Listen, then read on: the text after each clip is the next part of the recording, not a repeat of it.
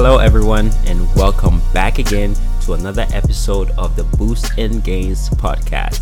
I'm your host, Cedric, and in this episode, we get to learn about cryptocurrency. So, I know um, over the past few years, cryptocurrency has been uh, uh, in the news, has been in talks a lot, and uh, in this episode, a good my good friend and my co-worker Jonathan Rivera, who's been in this space for quite some time now, helps explain to us why this is such a big deal. So in this episode, we get to discuss what is cryptocurrency, the different types of cryptocurrency, um, if we, we should invest, and the future of cryptocurrency. So please join me in this episode as we get to learn more about crypto, uh, places to invest, and so much more. All right, Rivera, man, I really want to say thank you so much for allowing me to have this sit down with you for this podcast. Oh no, thank you, Cedric, for this opportunity. All right, so Rivera, um, the way I like to do this podcast is um, usually I'll start off, I'll start off with asking my guests to tell us a little bit about themselves. You know, I might, uh, you know, I've worked with you for some time. I, I know who you are a little bit, but for the audience that are not listening, uh, please tell us a little bit about your background, uh, a little bit about your upbringing, your schooling, and, and, and, whatever else you want to share with us. Gotcha, gotcha. So my name is Jonathan Rivera, first generation Mexican American. I was uh, born and raised in, in the Atlanta area. Uh, born at a Grady Memorial Hospital for all my Atlanteans out there. Um, you know, I grew up in the east side of Atlanta in Lithonia, Georgia. Um, you know, went to Stephenson High School for anyone out there that's been out there as well. Um, yeah, all right. So so um, let's go a little bit more into your your upbringing, right? Yep. Um, you said like as you mentioned, you're a Mexican American, first generation. Yep. And um, you know, tell us a little bit more about about that, like uh, you know, with your parents and and how life was like. You know, not too much detail, but how life was like for you growing up. Yeah, yeah. So uh, growing up, um, you know, my parents were actually legal immigrants, right? So they actually crossed the border, and um, you know, growing up, uh, like they, we, uh, my family housed a lot of illegal immigrants growing up, right? Mm. Where it was common for me to see like families come in and out of our homes like for months at a time. Like they'll come stay with us and we'll chat and everything. And I thought you know, growing up as a kid, you think that's normal, right? Just having this random families coming in and out. But you know, come to find out later, they were just illegal families just looking for a place to stay, right? Because mm-hmm. they can't get their own housing or anything of that sort, right? Mm-hmm. So I grew up like that. Um, yeah. So um, a little bit more about that. So I mean, as the families, you know, moved out and transitioned and all that, and as you've been growing now, have you ever encountered any of these? People like, yo, I remember you, or like, or they've actually said like, yo, is that Rivera? Like, have you seen anything like that? No, because they'll go on to move to like other states, states and stuff yeah. like that. Mostly like Washington and mm-hmm. North Carolina at the time, because they were giving out giving out uh, driver's licenses to anybody. You didn't have to have like any kind of status with America or anything mm-hmm. like that. And I'm pretty sure they still do that at Washington State. Mm-hmm. Um, but yeah, there was a few areas you can do that at. So they pretty much moved on to those areas. But right.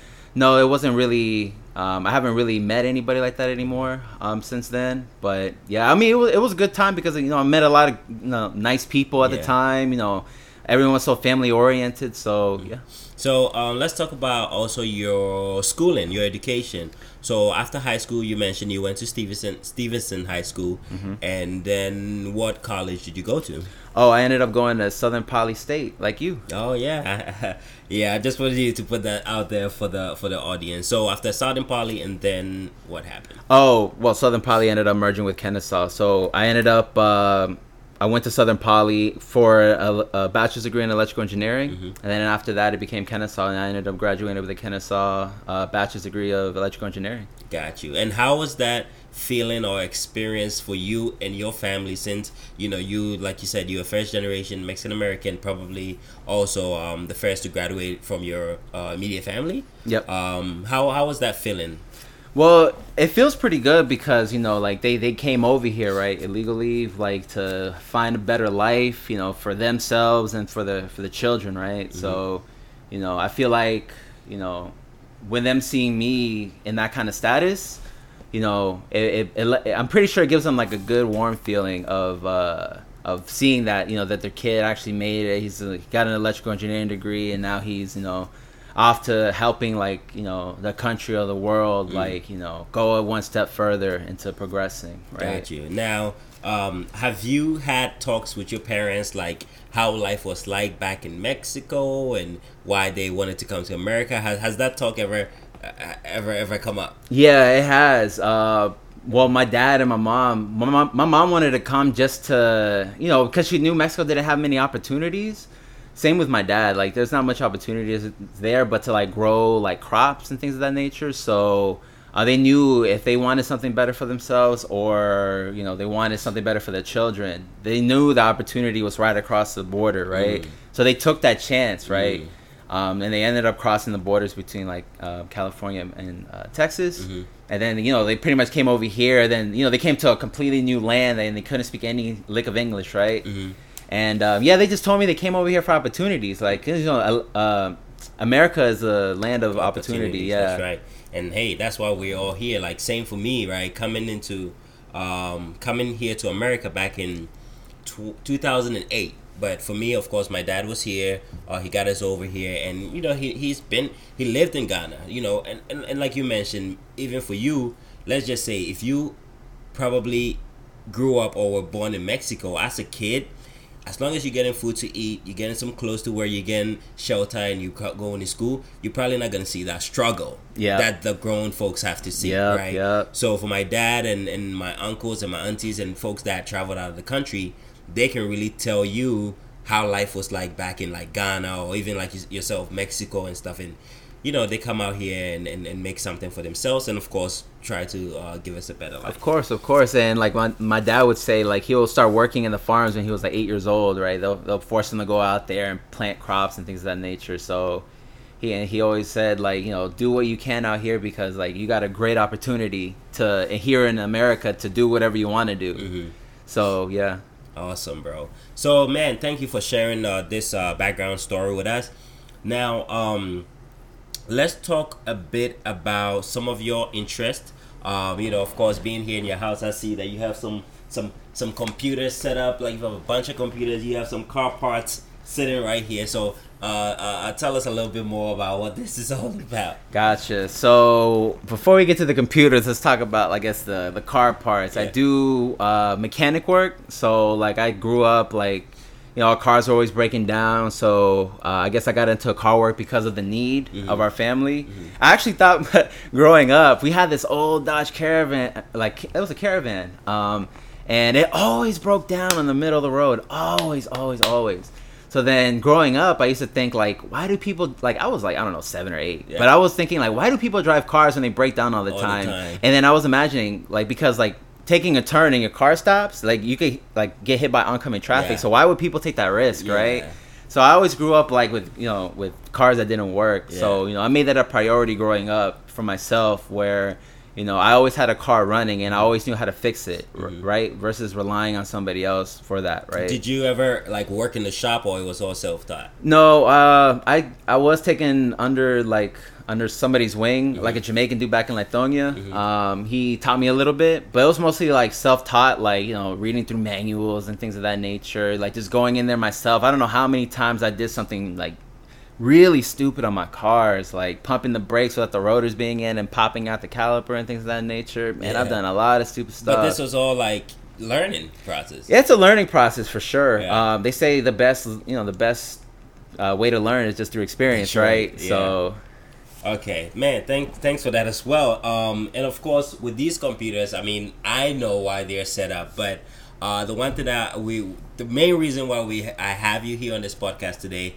is your passion and you know the way you talk about cryptocurrency. Mm-hmm. Um, of course, on our team, everybody knows who the crypto guy is, who who to go to, and who. Uh, uh, even with predictions, we're like, oh yeah, let's go, let's go talk to Rivera. He probably Yep, knows what's going yep, on. yep. So, um, the, you know, one of the reasons why I set up this podcast is because me myself, I don't really have a, a whole lot of knowledge when it comes to cryptocurrency or digital money or whatever you want to call it. Um, and I just figured that I'll get with somebody who has a lot more knowledge and experience with this than I do, and he can uh, break it down for us, break it down for you know somebody like my grandma or my dad. If my dad was to ask me, what is cryptocurrency um, and stuff like that. Um, so if, if you don't mind, uh, let's get into that topic of um, answering the question, what is cryptocurrency? Ooh, what is cryptocurrency? It's like saying what is the internet or what is the dollar, right? Yeah. Like nobody knows what the internet is, right? We just use it. We just log online and you know we just go to Yahoo, Facebook, Instagram. We just use the internet, right? Mhm. You know, but most people don't know what it is.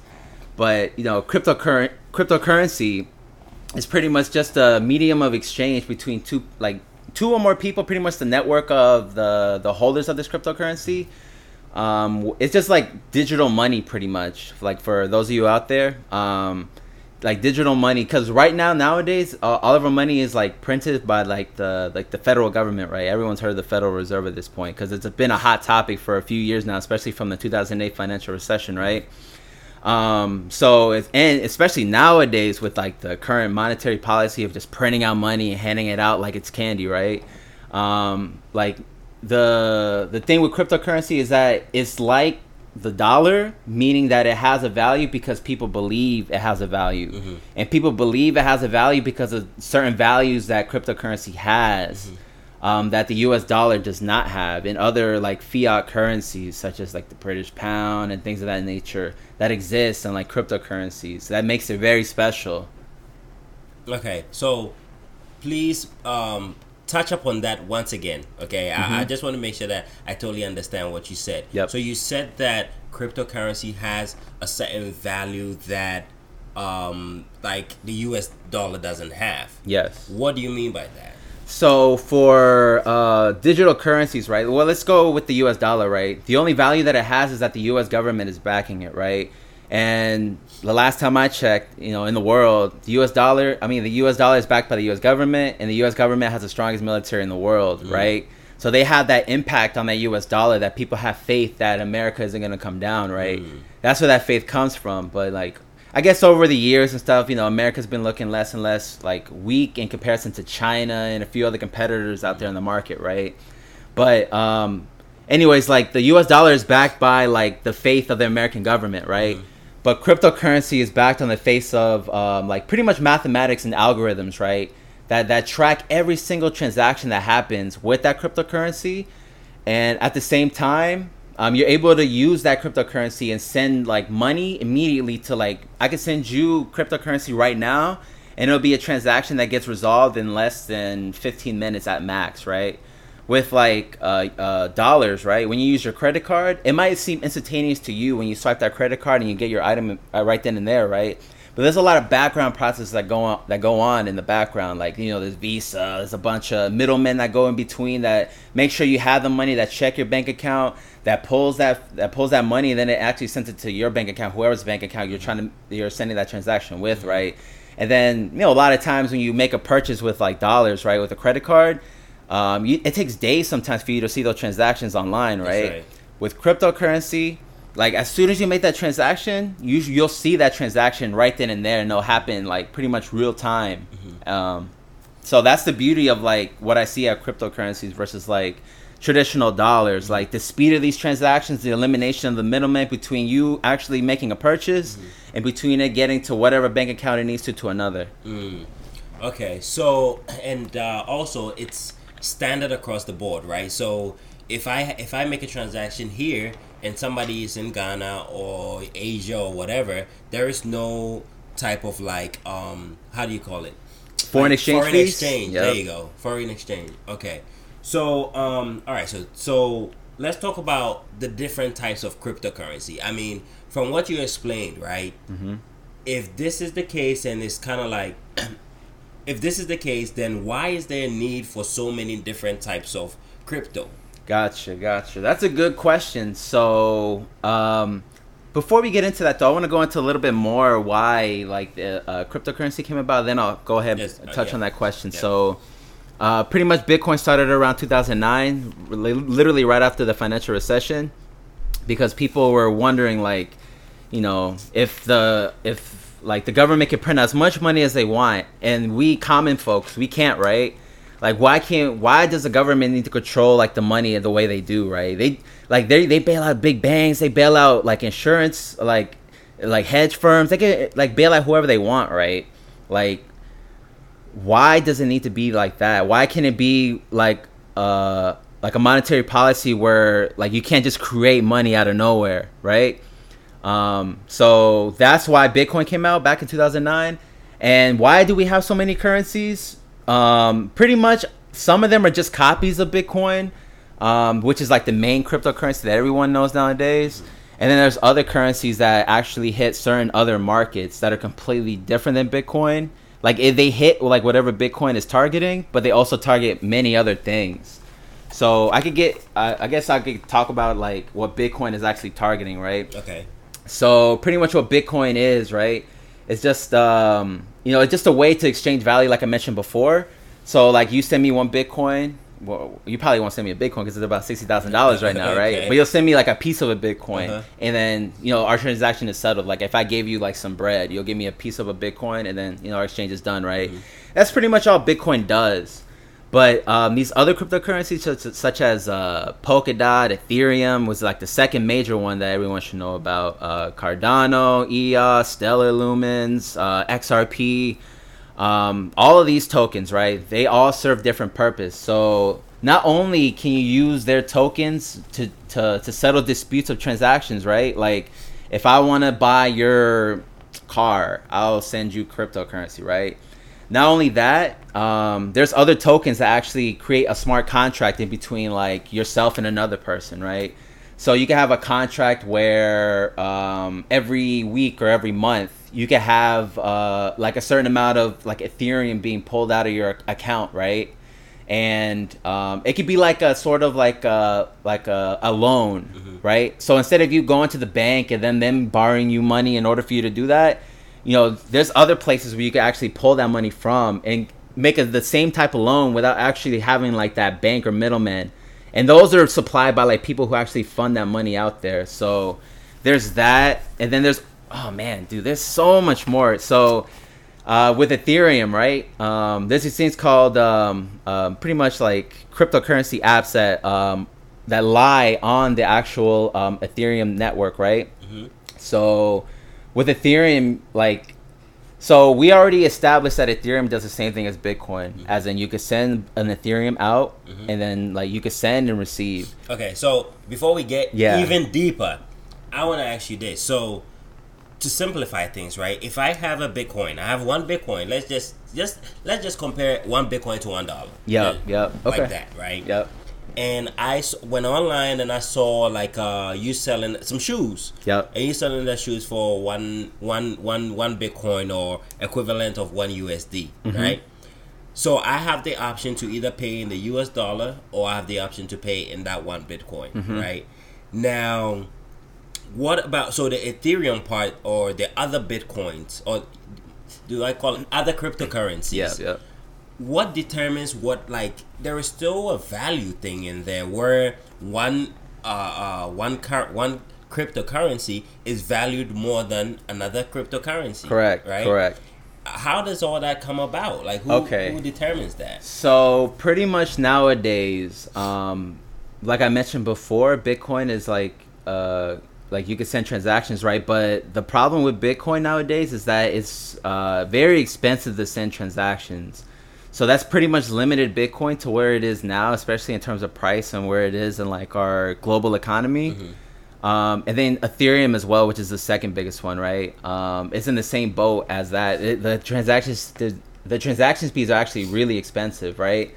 So I'm sorry. Can you repeat the question one more time? so my question was like who determines the value Oh, okay, okay, okay. yeah There we go. So the value comes from, um, you know, people think of Bitcoin as not on, like not more for the transactions of you just buying a candy bar with it, but more of like a store of value. Because you know a what a lot of rich people do is that they buy a like a lot of gold and they keep it stored somewhere and they pay storage fees and everything for that gold, right? Because they believe gold is in like pretty much imperishable and tarnishable asset that's been around for like hundreds of thousands of years, right? Everyone believes in gold and it'll never diminish, right? Mhm.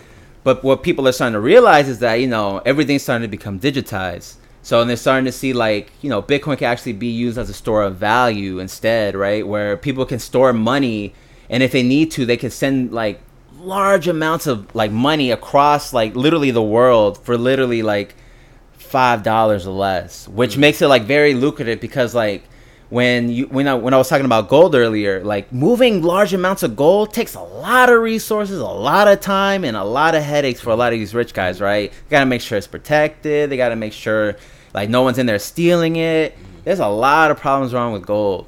But with Bitcoin, like it's super secure. As long as you do it in a secure way, mm-hmm. Like no one can touch a bitcoin. Like there's been many instances where people actually go to jail and then like the federal government is asking well, like what's your account to like, what's your password to your bitcoin? Like and the guys never say anything and then they just leave and then they end up going back into the bitcoin wallets because it's that secure where no one else has access. Like you know if you have the keys to that wallet mm-hmm. for the cryptocurrency no one can get in. So that's why the like like more more and more people are delving into it because it's like a very secure asset. Like as long as you do as long as you do your homework on the uh, how to like get into that like uh, that that's that's the uh where that like value comes from. Like because you know you could store it. And the other cryptocurrencies are value a little bit different because of like uh what they can do right? You know what's been done on it and what they, what they can do. As i was mentioning before ethereum like does the same thing as bitcoin but ethereum also has like um i guess we'll talk about a little bit more technical but like it has uh, second layer solutions to it. So you can have other cryptocurrencies built on top of ethereum. So like not only that you could build uh, like applications on um, ethereum. You can send other types of tokens through ethereum. So you could create your own custom token. Like nowadays um, it's called the non non-fungible token or nft it's a pretty hot topic in cryptocurrency nowadays so what pretty much an NFT is is a um, is a token that someone creates, whether it's uh, like a piece of art, like music, or or like actual piece of like digital art, right? Yeah. Or um, you know, it could be anything. You could tokenize anything in the world mm. to, and then you could say like, I made this token in Ethereum, and it either is this music or this piece of art or this piece of real property like that exists in the world. Mm-hmm. And if you own this token on the Ethereum network, you own whatever it is that Ethereum token represents. Okay, so good good point you brought up there. So let's say that I have a piece of land. Yes. Right? I own it outright and I want to sell it in the digital world. Yes. Meaning that I want to I want to give you I want to sell it. So I'm giving you the right that you own that property now. Mm-hmm. And somebody was paying in Ethereum. How how does that transaction work and uh, how do I sign it over to you over over over that? So we haven't gotten to that point exactly yet because uh, you know the government still haven't like established it as like a real currency yet, right? But you do have the capability of doing that. Mm-hmm. But there are like digital lands, like you know, it is real estate, a digital land that you can go to. Like there's games actually to get more technical even further. So there's like a game built on top of Ethereum. So like I mentioned before, like Bitcoin only does transactions, but Ethereum does so much more. So the digital land, how is that of use to anybody? Well, like everything now is going digital, right? Like especially with coronavirus that happened last year, right? Uh, we have a lot of things going digital. We're working from home. We're do like we're having like uh, uh, video chats with our doctors, and you know, et cetera, et cetera, right? So every day, more and more, we're going more and more digital. So um, you know, more and more people are actually playing games as well. Like gaming has like exploded. So uh, with digital lands, why I feel like that's like it's more of speculation at this point. Currently, where we're at right now, but with digital lands, um, in particular, this is one called Decentraland that's built on Ethereum, right?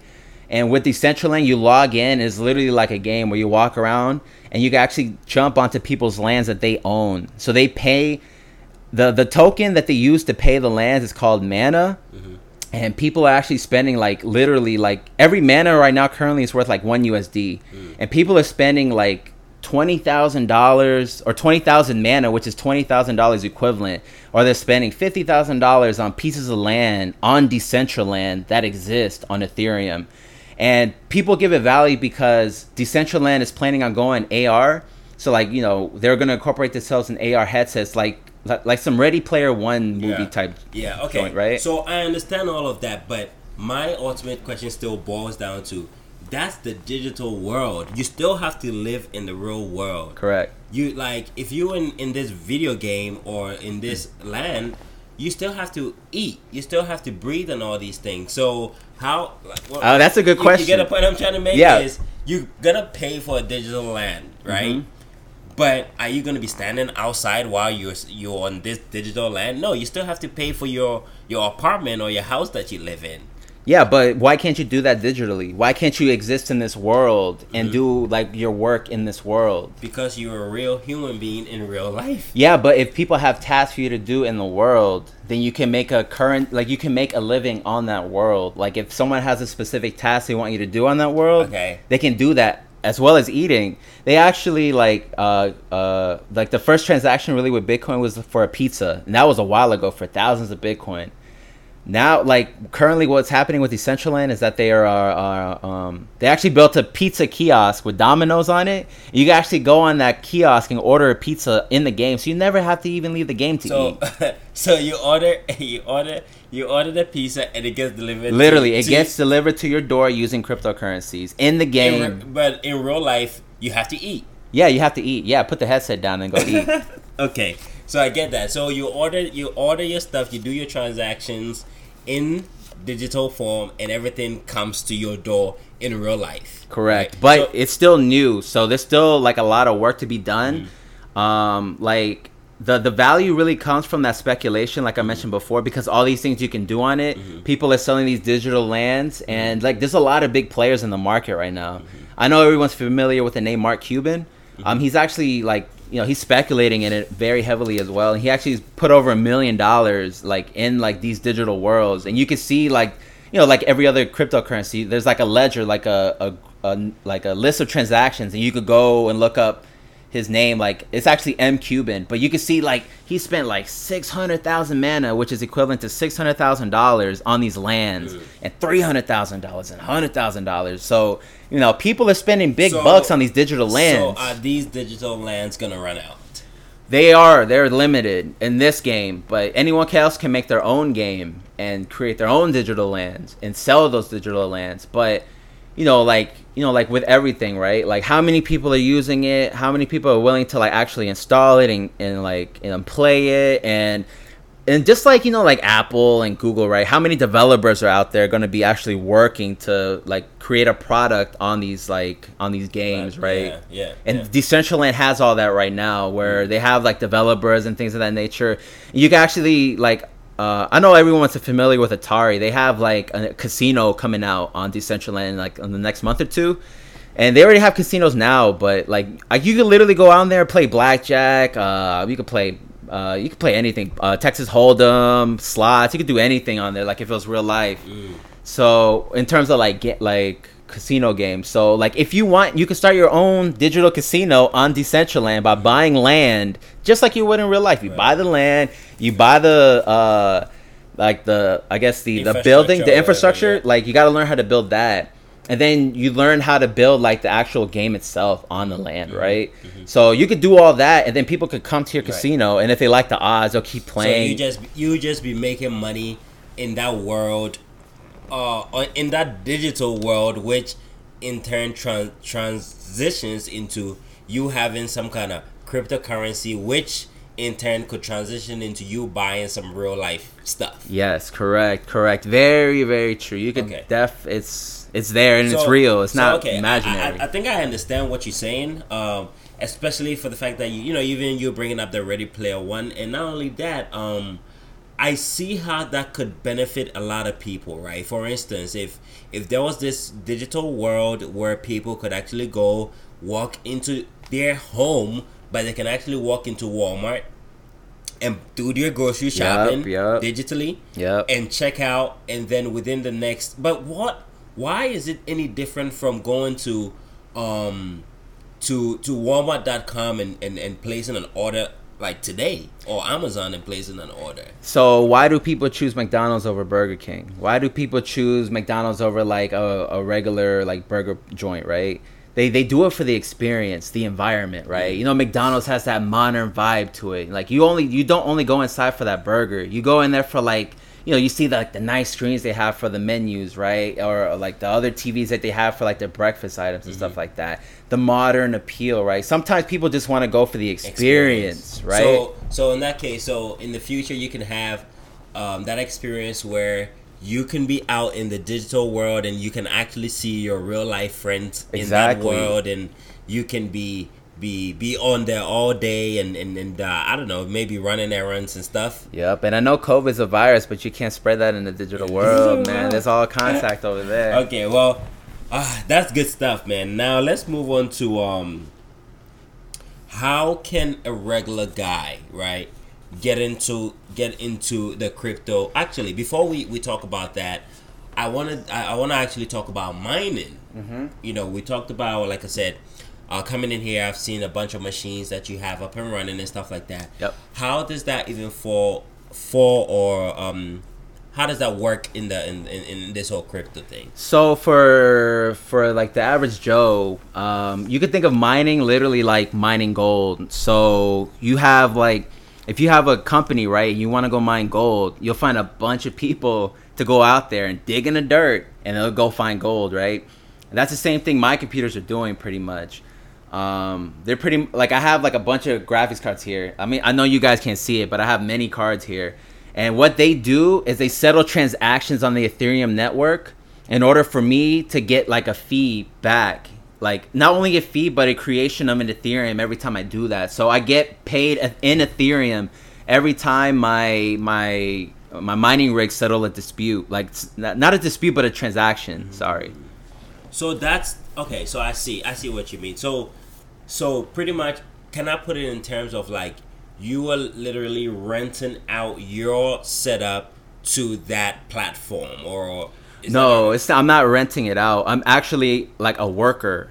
Like I am, I rep, like my mining rigs are workers for Ethereum. So Ethereum is looking for people to help settle these transactions, right? So if you're set, like, let's say you're doing Uber Eats, right, and then you set, you're saying, oh, I want this burger from uh, Shake Shack, right? yeah. So you want the burger. So you tell the guy, "Hey, can you go fetch me that burger?" He's like, "Okay, sure." But you have to pay him for gas and you know his time for you for him to bring that burger to you, right? There's that gas fee. Ethereum has that same gas fee where like in order for you to, I, for me to send you money, I have to pay a gas fee. And and then for miners, what they want is that gas fee because they get paid in gas. They get paid in that Ethereum. So like you know every time you you order something from amazon like you have to like even though it says 6.99 or whatever you're buying right like there's a there's a transportation fee involved so with uh, cryptocurrency mining i mean well no cryptocurrency there's a gas fee associated as well where the transaction you know like it it needs that for the transaction to be pushed across so you know that's that's pretty much what ethereum is is just So is it some of these transactions are being run on your system Correct, correct. So if you were to go on my mining rigs right now, you'll be able to see uh, transaction um, so and so, so and so, so and so, and then pretty much what my mining rigs are doing is creating a, a or solving the transaction puzzle, if you will, in order for me to obtain that Ethereum over anybody else trying to mine. Okay. Okay. So that definitely makes sense. So meaning that if there wasn't enough miners out there, then some of these transactions would not be as fast. Correct. They will be extremely expensive if there were less miners, and then if it got to that point, people wanted, wouldn't want to use like Ethereum. Ethereum wouldn't be as big as it is today if it wasn't for people like me actually like having miners out there.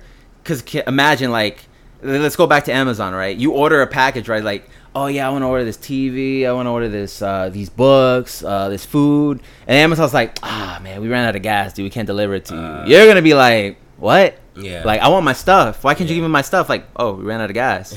like we have no one to transport this. Yeah. You're not gonna use our service anymore, right? mhm. Same thing with Ethereum. If you're trying to send like Ethereum to somebody, but then Ethereum's like, oh, we don't have anybody to move it for you. No one's so gonna want to use Ethereum. You are the one moving. I'm the one moving the transactions back and forth between people. Okay.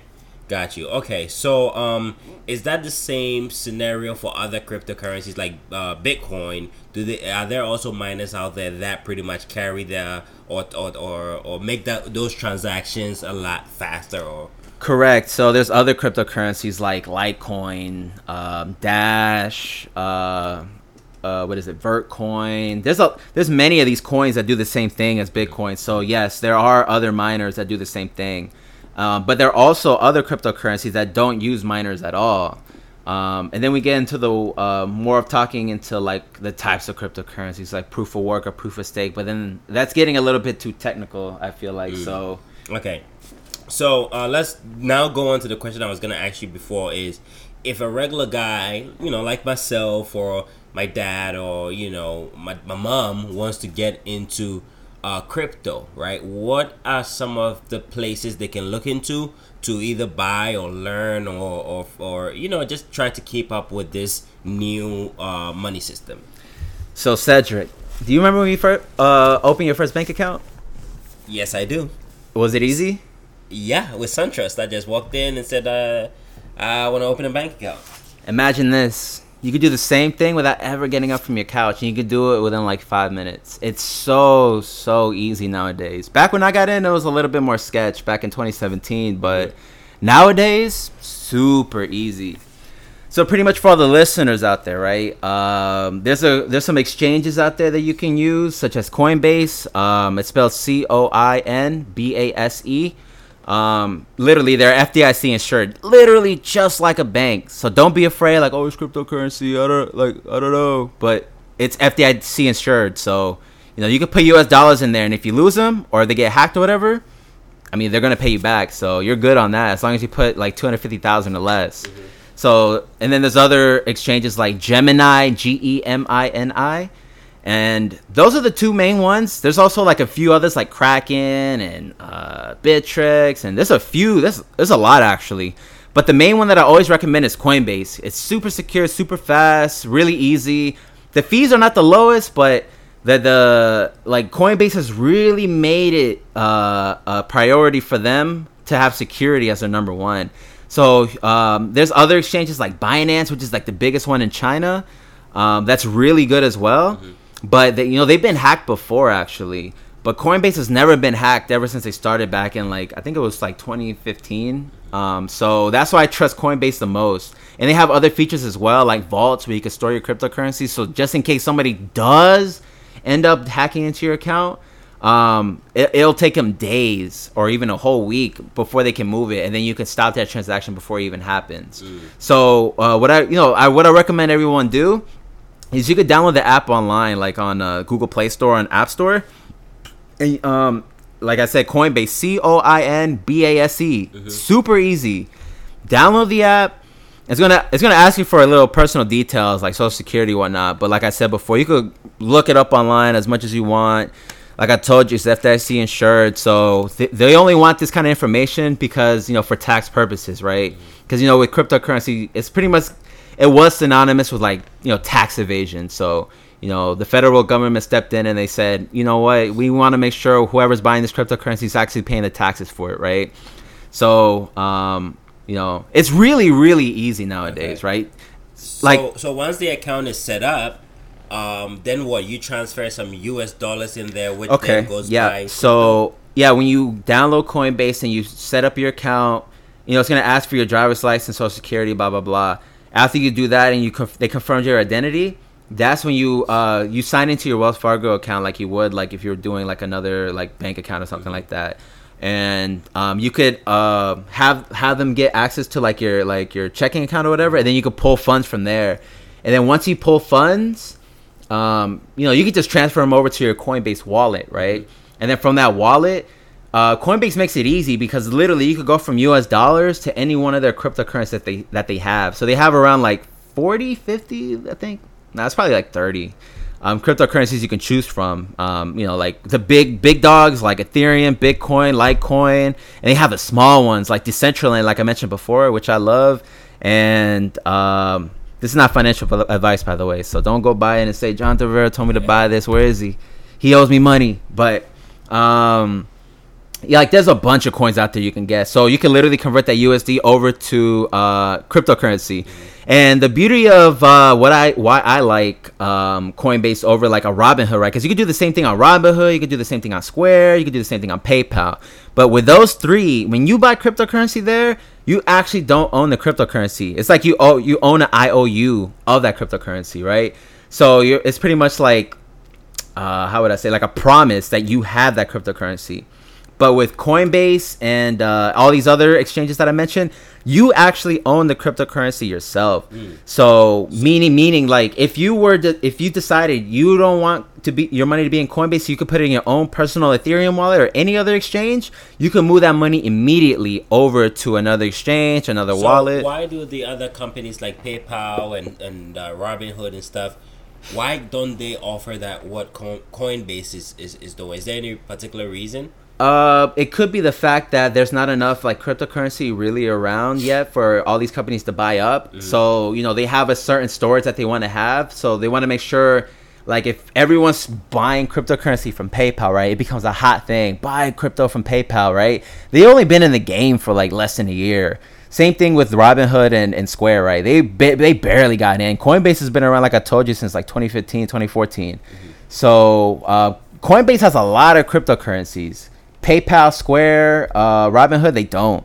So if everyone went into PayPal and started buying cryptocurrencies and decided to move it out, I highly doubt these companies will have that kind of like liquidity for like with their cryptocurrencies in order to actually like for you to send the cryptocurrencies out. So it's more of an IOU as they start collecting more and more and they have more and more users, you know, like uh, they'll have that liquidity and, and probably later they'll have that but right now you know players such as those they they don't offer those kind of services. So it's pretty much more of like an investment sort of deal. You know because robinhood's more of an investment platform.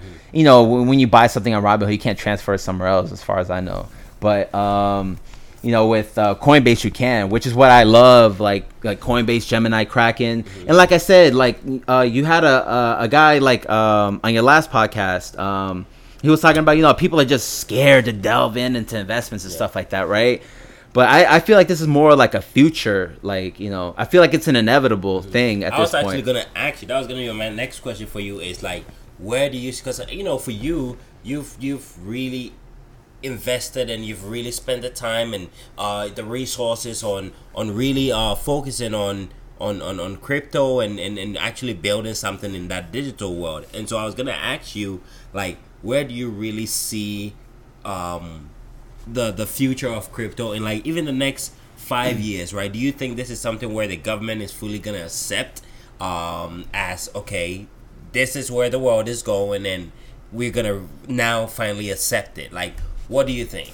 Well, it's not that they're going to accept it; they're going to be forced to accept it because the only limitation really that we have right now with cryptocurrencies is that uh, like the transaction fees are really high. So it's kind of like you know a merchant can say like a merchant being like a QuikTrip or like a local like store, right?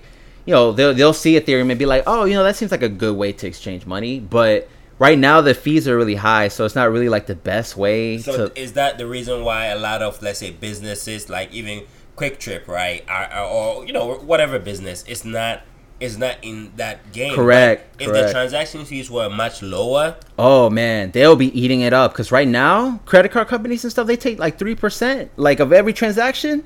That's why when you go to like a store, right? They, there's like a three dollar minimum when you go to gas stations to go pick up something small, right? Because they get hit with these transactions in the back that you don't see. So can you imagine when Bitcoin or Ethereum or whatever currency juggernaut comes in, and then they say, "Oh, you want to make that same transaction? We'll charge you a penny so or less." how how are those companies gonna get there? How is Bitcoin and Ethereum and, and whatever other um, crypto? How can they get there? Is it through the, the having a bunch of miners out there? No. Um, so pretty much what the, what's going on with Ethereum is that they're moving to, like I mentioned before, proof of work to proof of stake. Um, just to sum up proof of work and proof of stake, uh, proof of work is most is it's uh, mining, but um, it's pretty much uh, every man for himself. So like I got my mining rig, and you can have some mining rigs, and they'll you know hash it out with themselves, like, and then they'll have to determine like you know if they could solve the cryptocurrency like algorithm first.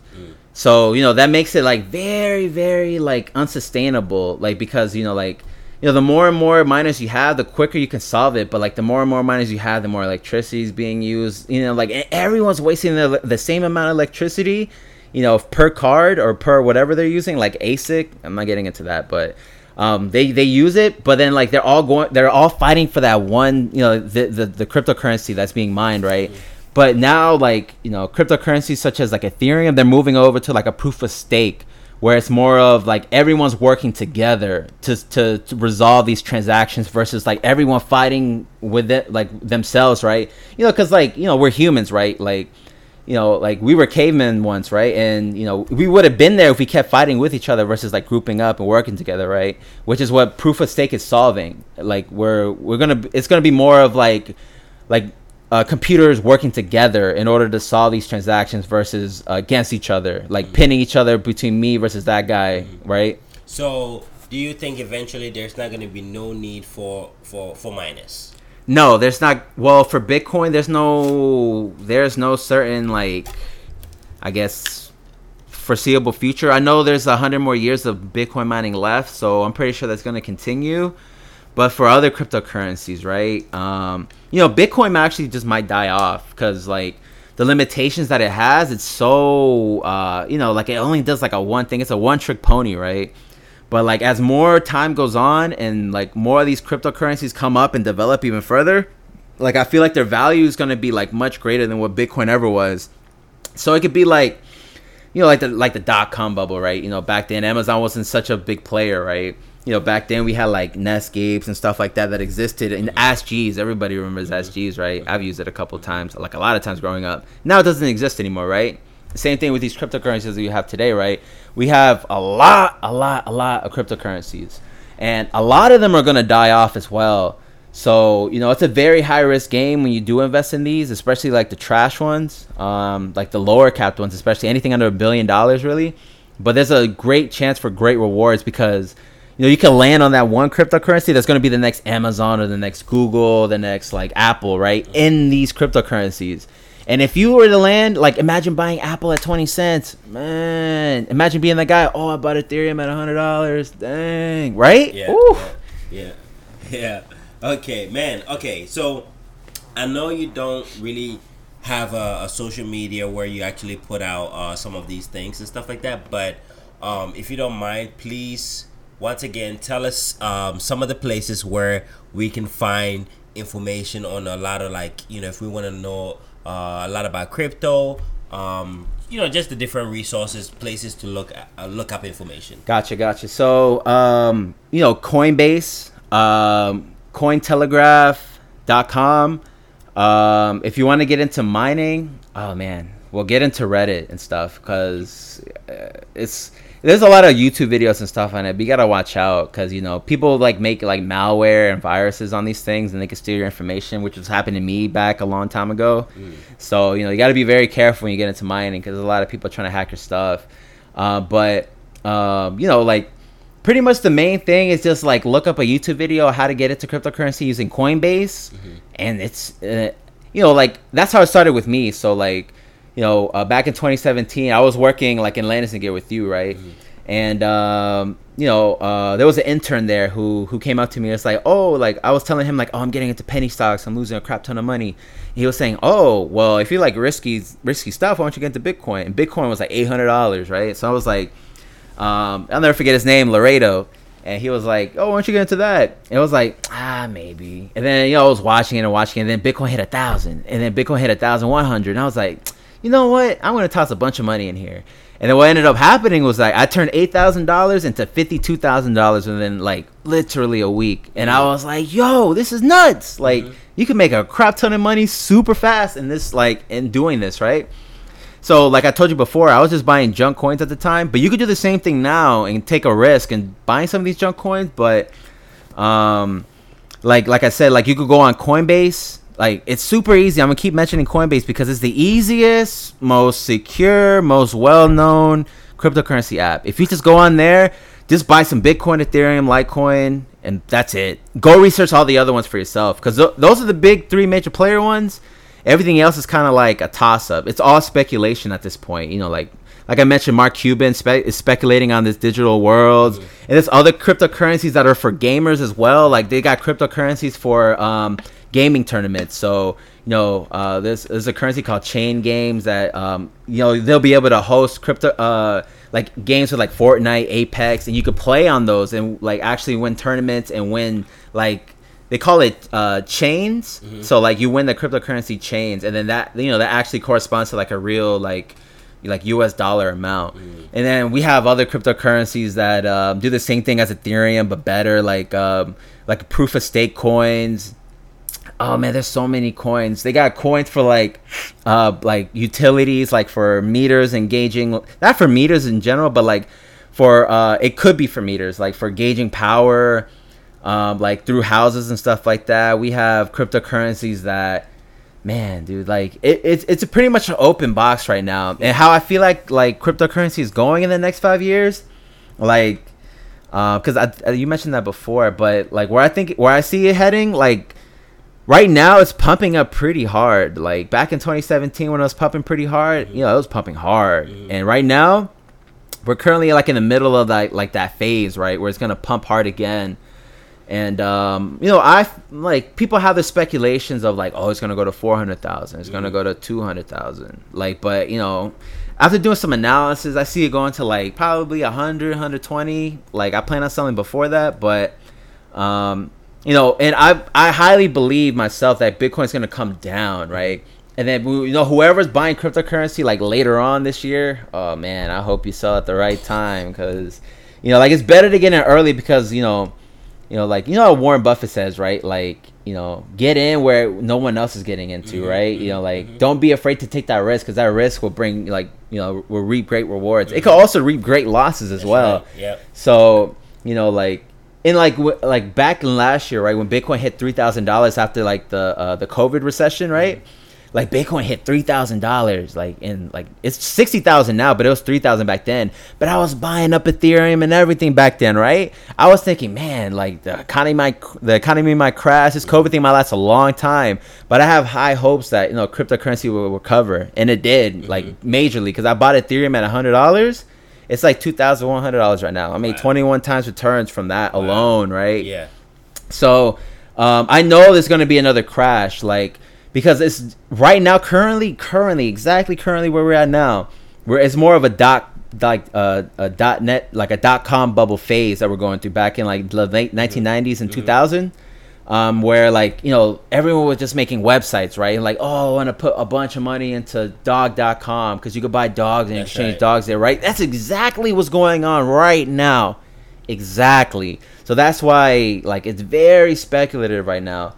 But like you know, after the dot com bubble bursted, right, it got to like five trillion dollar valuation and then it popped. But out of those, you know, like out of the ashes, you know, you know, came out phoenixes, right? Like mm-hmm. Google's, Amazon's, and, th- and, things of that nature, right? And they end up leading like today's world. Mm-hmm. That's exactly what's gonna. I believe what's that's gonna happen is that there's gonna be a big burst, right? Uh, I guess getting into more like what I think, like I feel like you know more and more companies are investing into Bitcoin currently, like Tesla, and there's many more that aren't talked about yet that we don't know that they're going to come out publicly and increase Bitcoin's price even further. Mm-hmm. But I feel like these companies are going to be, you know, they're they're buying and holding Bitcoin, and they're going to be holding for the long term. So when they when the bit the price of Bitcoin comes down, inevitably, probably sometime this year or early next year, it's going to drive the stock market down with it, right? And if the stock market's down, the housing market might come down with as well with yeah. it, right? Mm-hmm. Because you know, mark like housing prices are sky high right now, so you know, if more like more and more companies are like going into cryptocurrency investing, right? You know, there's a more and more chance of like them being correlated together than like if one dumps, the other dumps, mm-hmm, right? Mm-hmm, mm-hmm. So it's gonna dump by default. That's why I feel like. So you know, that's how I see coming. Got you. So um, yeah. okay, well, man, look, I think uh, there's there's actually there's more uh, questions that I want to ask, but we'll probably do that offline. And I really just want to say this, man. I really appreciate you giving giving me uh, insight on what crypto is, and you know even giving us the resources on where we can start, where we can start uh, researching, or like uh, if we wanted to also jump into the crypto game of investing and just learning. Uh, you gave us all of that in this episode. Right now we at 53 minutes. Dude, I, well, I'm, I just want to reiterate again that like you're if you're on your couch if you're at work, well, probably not at work, after work. If you're like anywhere, you can literally get on your phone right now, download this app, and literally get into cryptocurrency. Like after applying and signing up, it would take like no time. Mm-hmm.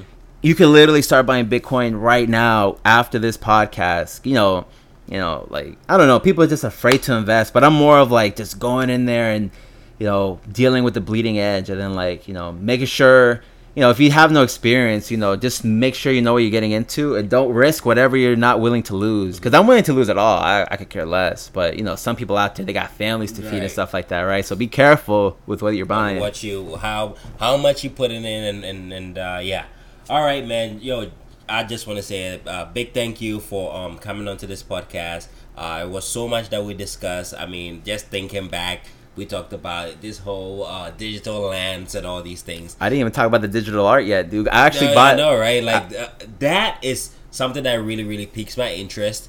Um, digital art and the direction that it's going. But we can talk about that offline. Yeah, yeah, I and we'll probably I have got you. another episode and, and, and talk more about it. Mm-hmm. But I just want to say a big thank you for for allowing me to have this sit down with you. And guys, um, I will see you on the next episode. If y'all have any questions in regards to this, is there anywhere like um people can follow you or find you with social media anything? Uh, I kind of don't exist on there. uh, I mean, I don't really care what people like. I don't know. I don't. I don't really okay, have well- that kind of stuff. Okay, that's fine. In that case, if anybody has any questions, feel free to uh, send me a message. I'll link you up with Jonathan. I'll give you his.